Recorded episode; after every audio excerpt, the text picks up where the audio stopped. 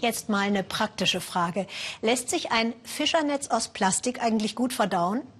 Diese Frage müsste Fische vor der chilenischen Küste interessieren. Da schwimmen nämlich viele olle Fischernetze herum und oft landen sie in den Fischbäuchen. Wie man das mit einem, jawohl, Skateboard verhindern kann, weiß Michael Stocks. Gefangen wie ein Fisch, da hilft auch alles Gezappel nicht. Die Netze sind natürlich für Fischer wesentliches Arbeitswerkzeug, aber oft genug landen sie auch als Müll im Meer und richten dort erhebliche Schäden an. Bleibt die Frage, kann man aus diesem Müll vielleicht trendige Skateboards machen? Müll aufbereiten und damit skaten? Diese Idee hatte der Amerikaner Ben Knappers. In verschiedenen chilenischen Küstenorten hat er Sammelstationen für alte und kaputte Netze errichtet. Leider gibt es die uh, Probleme mit der Verschmutzung, vor allem der Plastikmüll in den Ozeanen nimmt zu. Jedes Jahr mehr als 8 Millionen Tonnen und 10 Prozent davon sind Fischernetze.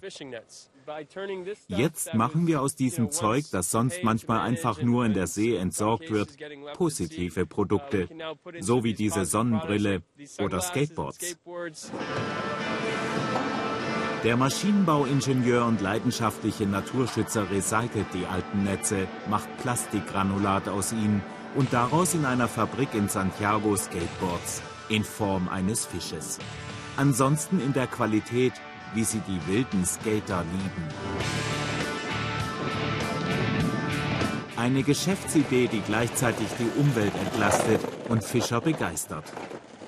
Die haben gesehen, dass wir das Projekt ernst nehmen. Und als wir den Fischern zum ersten Mal unser Produkt gezeigt haben, war das ein richtiger Durchbruch. Sie sind stolz und wollen mitmachen. Wir bedanken uns, indem wir einen Teil des Erlöses in Sozialprojekte für Fischer stecken. Ben pflegt den Kontakt zu den Gemeinden und die Kids finden ihn sowieso cool. Der Amerikaner ist längst in diese Idylle rund 500 Kilometer südlich der chilenischen Hauptstadt gezogen und hat hier richtig was bewegt.